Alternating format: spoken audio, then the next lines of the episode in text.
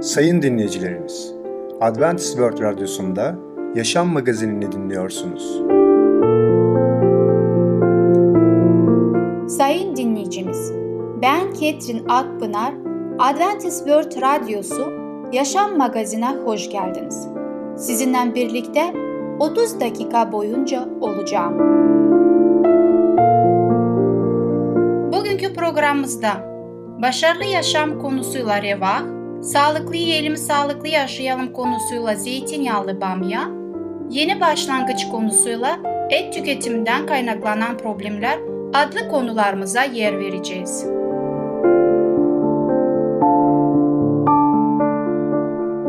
Sayın dinleyicilerimiz, Adventist World Radyosunu dinliyorsunuz. Sizi seven ve düşünen radyo kanalı.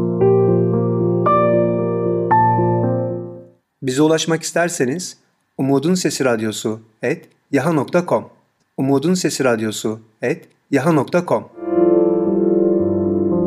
Şimdi programımızda Refah adlı konumuzu dinleyeceksiniz. Refaha nasıl ve kiminle ulaşabiliriz? Merhaba sevgili dinleyiciler. Ben Tamer. Başarılı Yaşam programına hoş geldiniz. Bugün sizlerle refah hakkında konuşacağız. Dünyevi açısından baktığımızda refah için ne gerekiyor?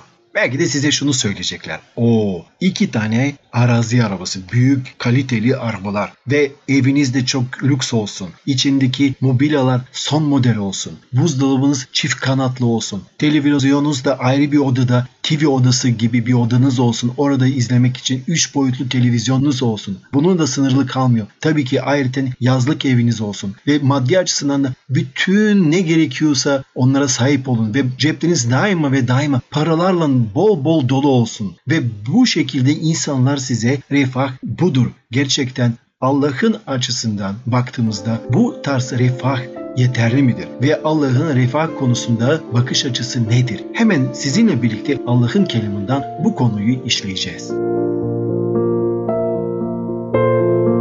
Kutsal kitapta Yakup 1. bölüm 9 ve 12. ayeti birlikte bakalım. Şöyle diyor. Düşkün olan kardeş kendi yüksekliğiyle, zengin olansa kendi düşkünlüğüyle övünsün.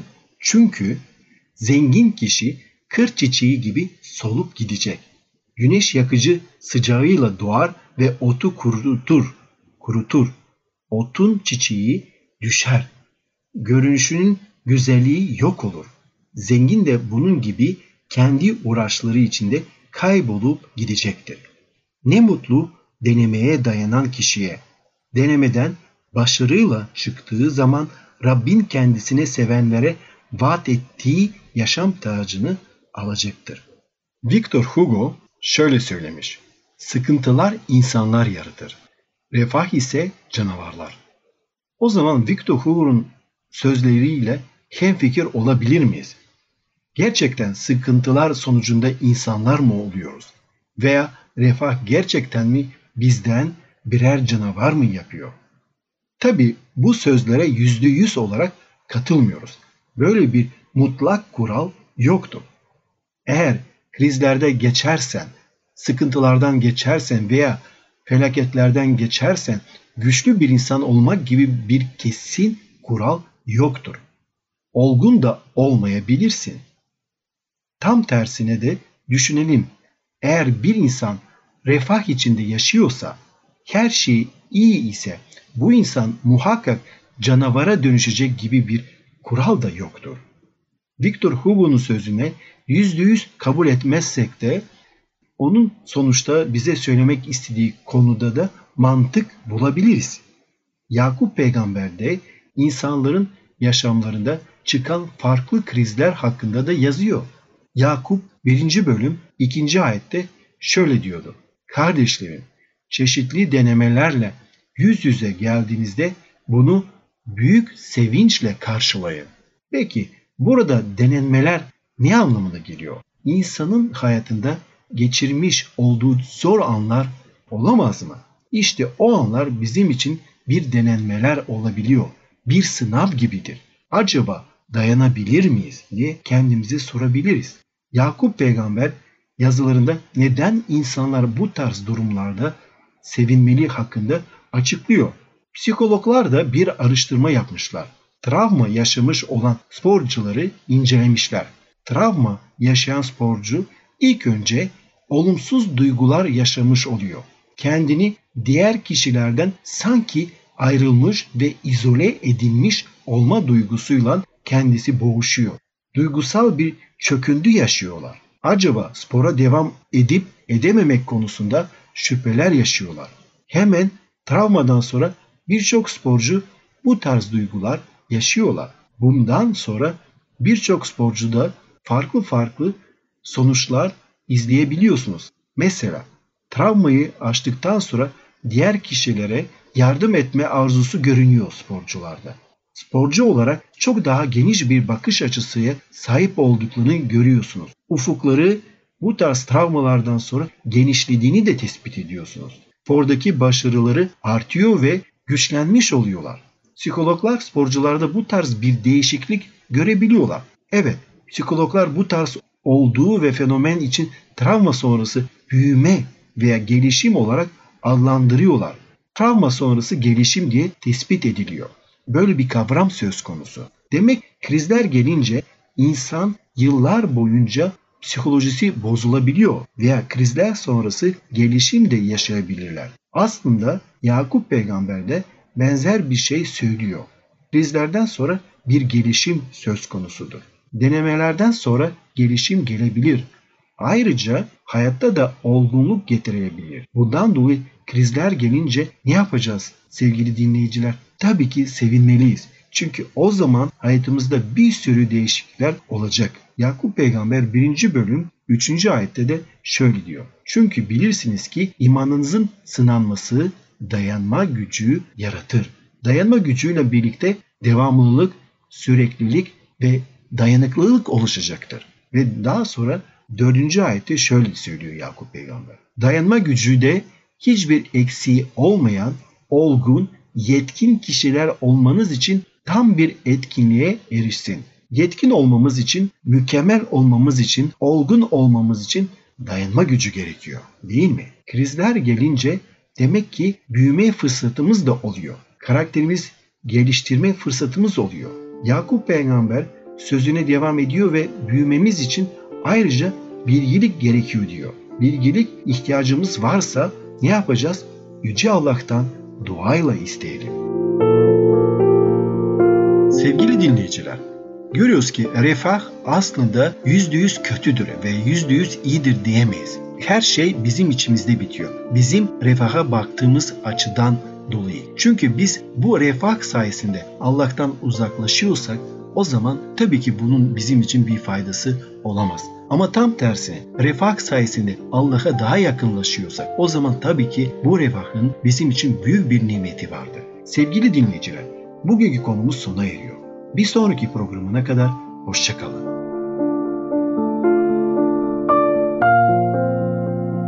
Sevgili dinleyicim, Refah adlı konumuzu dinlediniz. Bu hafta Perşembe günü Başarılı Yaşam adlı programımızı aynı saatte dinleyebilirsiniz.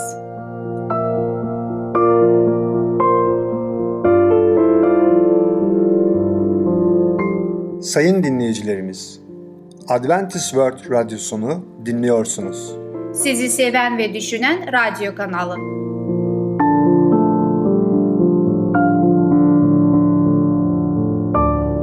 Bize ulaşmak isterseniz Umutun Sesi Radyosu et yaha.com Umutun Sesi Radyosu et yaha.com Şimdi programımızda Zeytinyağlı Bamya adlı konumuzu dinleyeceksiniz. Bamyanın faydaları ve değerleri nedir? Sev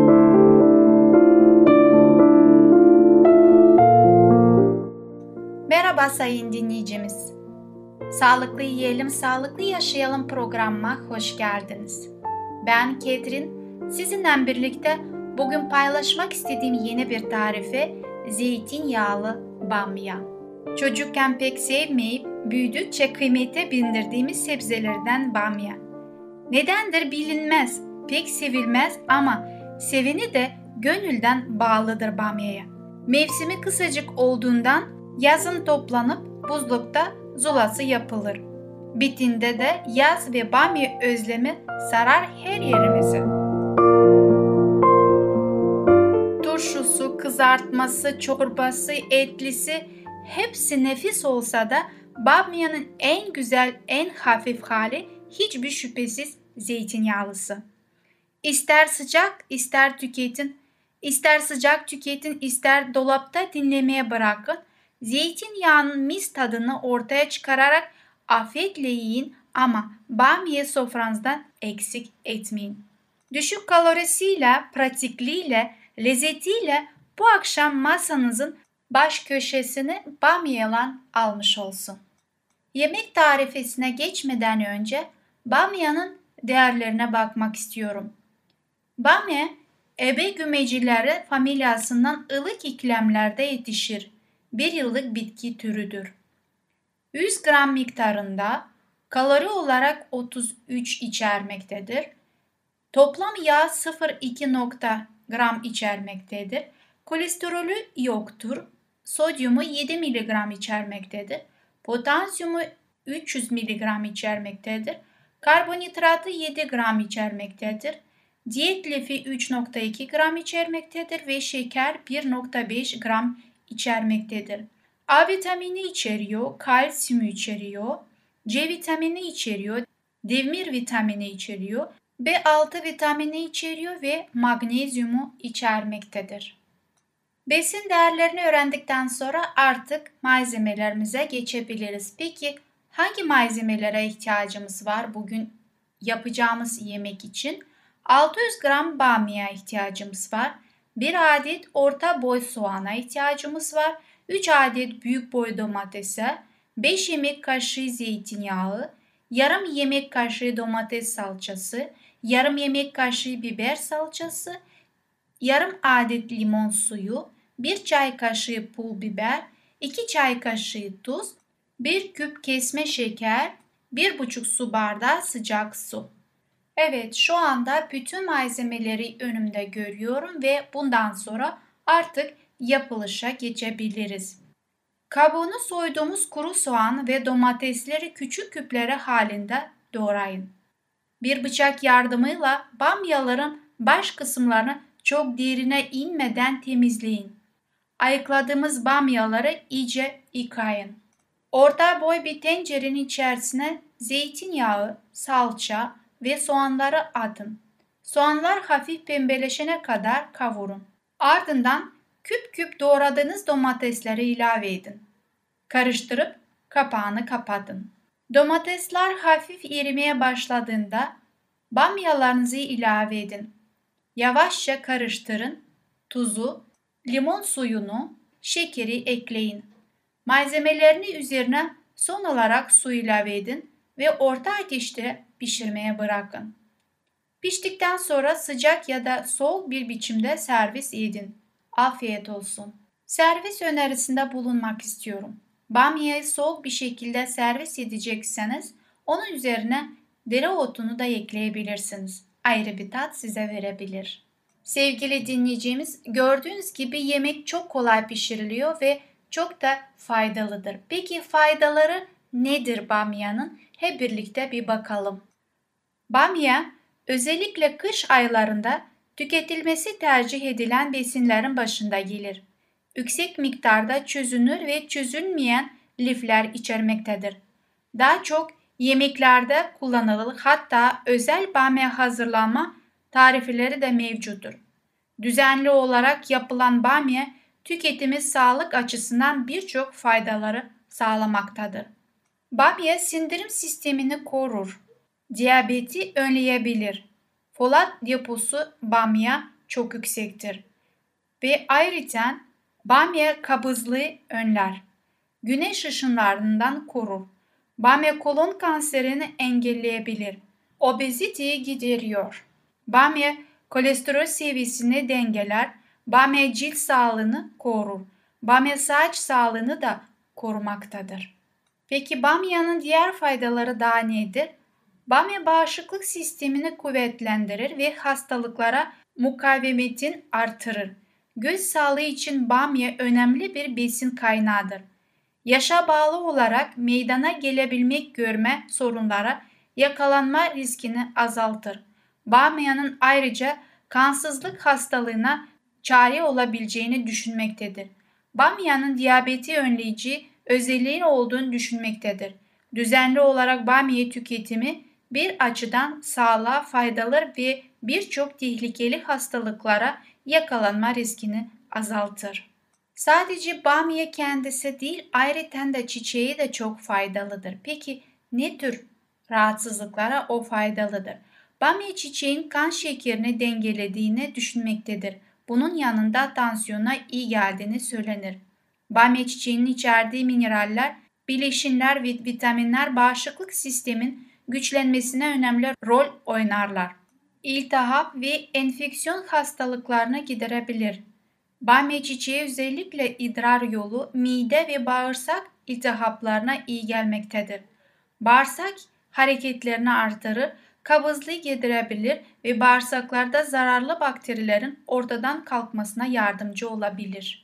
Bamya çiçeği iyi kolesterol seviyesini yükseltebilir ve aynı zamanda kolesterol seviyesini sağlıklı bir seviyede tutabilir. Bamya çiçeği şeker hastalığına da iyi geldiğini düşünülmektedir. Gördüğünüz gibi sevgili dinleyicimiz, bamya çok faydalıdır ve masamızdan onu eksik etmemeye gayret etmeliyiz. Bugünkü konum sona erdi. Bir sonraki programda tekrar burada görüşmek dileğiyle hoşçakalın. Sevgili dinleyicimiz, Zeytinyağlı Bamya adlı konumuzu dinlediniz. Bu hafta Perşembe günü Sağlıklı Yiyelim Sağlıklı Yaşayalım adlı programımızı aynı saatte dinleyebilirsiniz.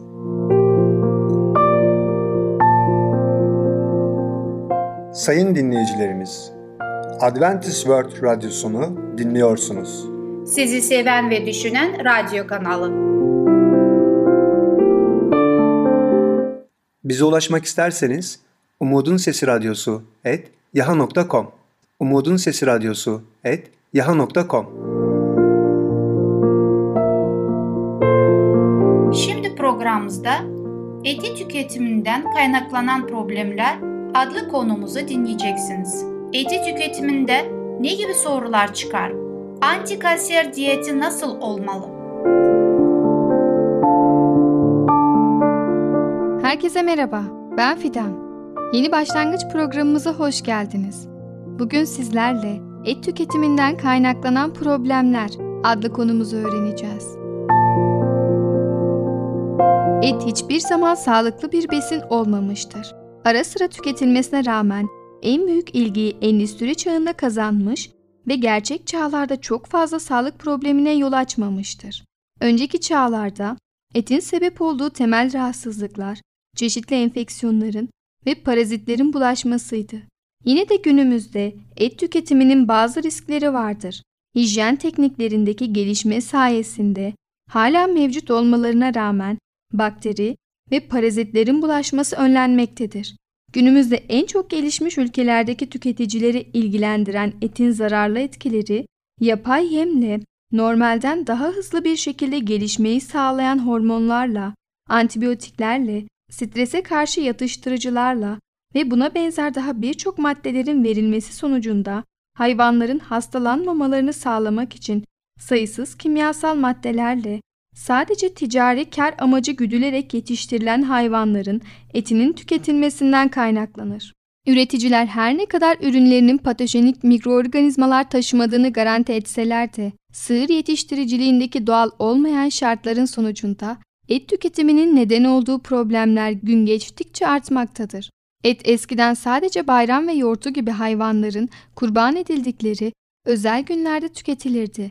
Yılın geri kalan zamanında ise et tüketimine çok sık rastlanmazdı. Günümüzde eti yılın her günü herhangi bir süpermarketten satın almak mümkündür. Bu yüzden eğer istendiği takdirde her gün tüketilebilir. Eski zamanlarda eti sadece zengin kişiler satın alabiliyordu. Doğal olmayan yöntemlerle beslenen hayvanlardan elde edilen ve piyasada bol miktarda bulunan etlerin tüketiminin sonucunda insan sağlığı için yatsınamayacak ölçüde büyük riskler oluşur. Et çoğunlukla doymuş yağ asitlerinden oluşan bol miktarda yağ içerir. Beslendikleri ağıllarda kimi zaman tamamen hareketsiz kalan hayvanlardan elde edilen et yağsız gibi görünse bile aslında çok miktarda yağ içerir. Ete dayalı bir diyetin sonucunda aşırı yağ tüketimi, tütün, stres ve sağlıksız alışkanlıklar kandaki kolesterolün artmasının başlıca sebepleridir. Bu madde atardamar duvarında birikir ve onun daralmasına neden olarak kanın geçişini zorlaştırır ve damar sertliği olarak bilinen hastalığın oluşmasına yol açar. Atardamarlarda oluşan bu daralma miyokardiyal krizin, beyin trombozunun, eller ve ayaklardaki kan dolaşımını eksikliğinin temel sebebini oluşturur. Kanser ızgarada kızartılmış 1 kilogram biftekte 500 adet sigaradakine eşit oranda benzopiren yani kanser yapıcı madde bulunduğunu biliyor muydunuz? Et ile beslenen farelerde lösemi ve mide kanseri oluşur. Benzopirenin kanserojen etkisi çok iyi kanıtlanmıştır. Kanserojen maddeler ızgara ve et yemeseniz bile vücudunuzda farklı şekillerde girebilirler. Diğer enfeksiyonlar. Hayvanlar da insanlar kadar hatta daha sık hastalanırlar. Özellikle enfeksiyon türündeki hayvan hastalıklarından dolayı her yıl milyonlarca dolarlık maddi kayıplar olmaktadır. Hayvan Sağlığı ve Tarım Bakanlığı Genel Departmanı'na göre diğer hastalıkların yanı sıra 1992 yılında 65.184 sığır tüberkülozu ve 148.557 Brusella hastalığı tespit edilmiştir. Gelişmiş ülkelerin tümünde tüberküloz teşhisinde pozitif deri testleri olan sığırların imha edilmesi gerekmektedir. Fakat bu çoğu her zaman yerine getirilmemektedir. Bu hayvan hastalıklarının birçoğunun tedavisinde bir kısmı ette kalan hatta süte de geçen çok miktarda antibiyotikler kullanılır. Hayvanların beslenmesi için kullanılan yemler bile az miktarda penisilin ve tetrasilin gibi antibiyotikler içerirler. Afrika domuz hastalığı Afrika domuz hastalığı DNA türü bir virüsün yol açtığı ve sadece domuzları ve yaban domuzlarını etkileyen bir hastalıktır. Günümüzde bu hastalığa karşı koruyucu bir aşı ya da ilaç yoktur. Tek çare bu hastalığa yakalanan hayvanların yok edilmesidir. Şap hastalığı Şap, virüs yoluyla geçen oldukça bulaşıcı bir hastalıktır. Hatta hayvanları etkileyen hastalıkların en bulaşıcı olanıdır. Özellikle sığır, koyun, keçi ve domuz gibi toynaklı hayvanları etkiler. Ağızda ve toynak çevresinde ateş ve kabarcıkların oluşması ve kalp kaslarının iltihaplanması ile meydana gelen miyokardit bu hastalığın ilk belirtileridir. Bu durum genellikle ölümle sonuçlanır. Genel olarak bu hastalıkla ilgili tüm söylenenlere rağmen yine de hastalığın zoonoz olduğu yani insanlara da bulaşabildiği düşünülmektedir. Eldeki verilere göre çok ciddi derecede olmamasına rağmen hastalığın insanlarda görülen belirtileri şu ana kadar kayda geçen vakaların birçoğunda hastalığın daha çok hayvanlarla direkt teması bulunan kişilere bulaştığı gözlemlenmektedir. İnsanın anatomik yapısı et yemeye uygun mudur? Eteburlar eti kesen, parçalayan ve ancak onu çiğnemeye yarayan ön sivri dişleri vardır. Otoburlar püre haline gelinceye kadar yiyeceği çiğnemeyi sağlayan güçlü azı dişleri vardır. İnsanın dişleri küçüktür ve etoburlardan farklıdır. Azı dişleri otoburların azı dişlerine çok benzer. Bitkisel lif ve tahılları çiğneyebilir ve parçalara ayırabilirler. Etoburların çene yapısı yiyeceği sadece parçalayabilmek için açma ve kapama hareketini sağlayabilir. Otoburların çene yapısı yiyeceği parçalayıp tükrük salgılayarak çiğnemek için açma ve kapama hareketini sağlayabilir. İnsanın çene yapısı otoburlardaki gibi her tür hareketi sağlar. Evet sayın dinleyicilerimiz, programımız burada sona ermiştir. Ete dayalı bir diyet ile ilgili bu problemleri inceledikten sonra şu soruyu sorabiliriz.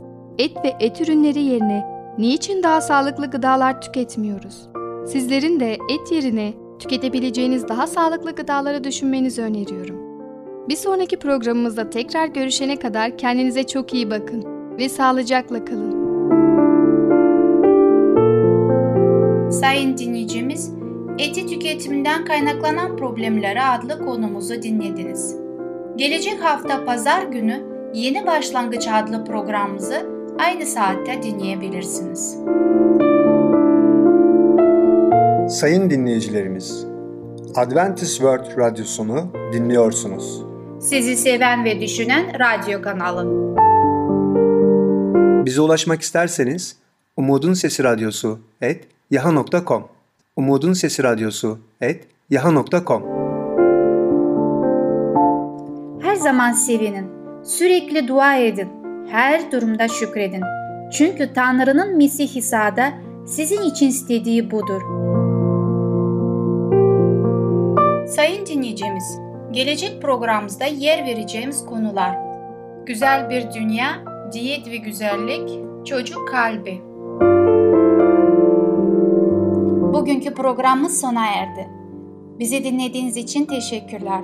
Bir sonraki programa kadar görüşmek dileğiyle. Hoşçakalın.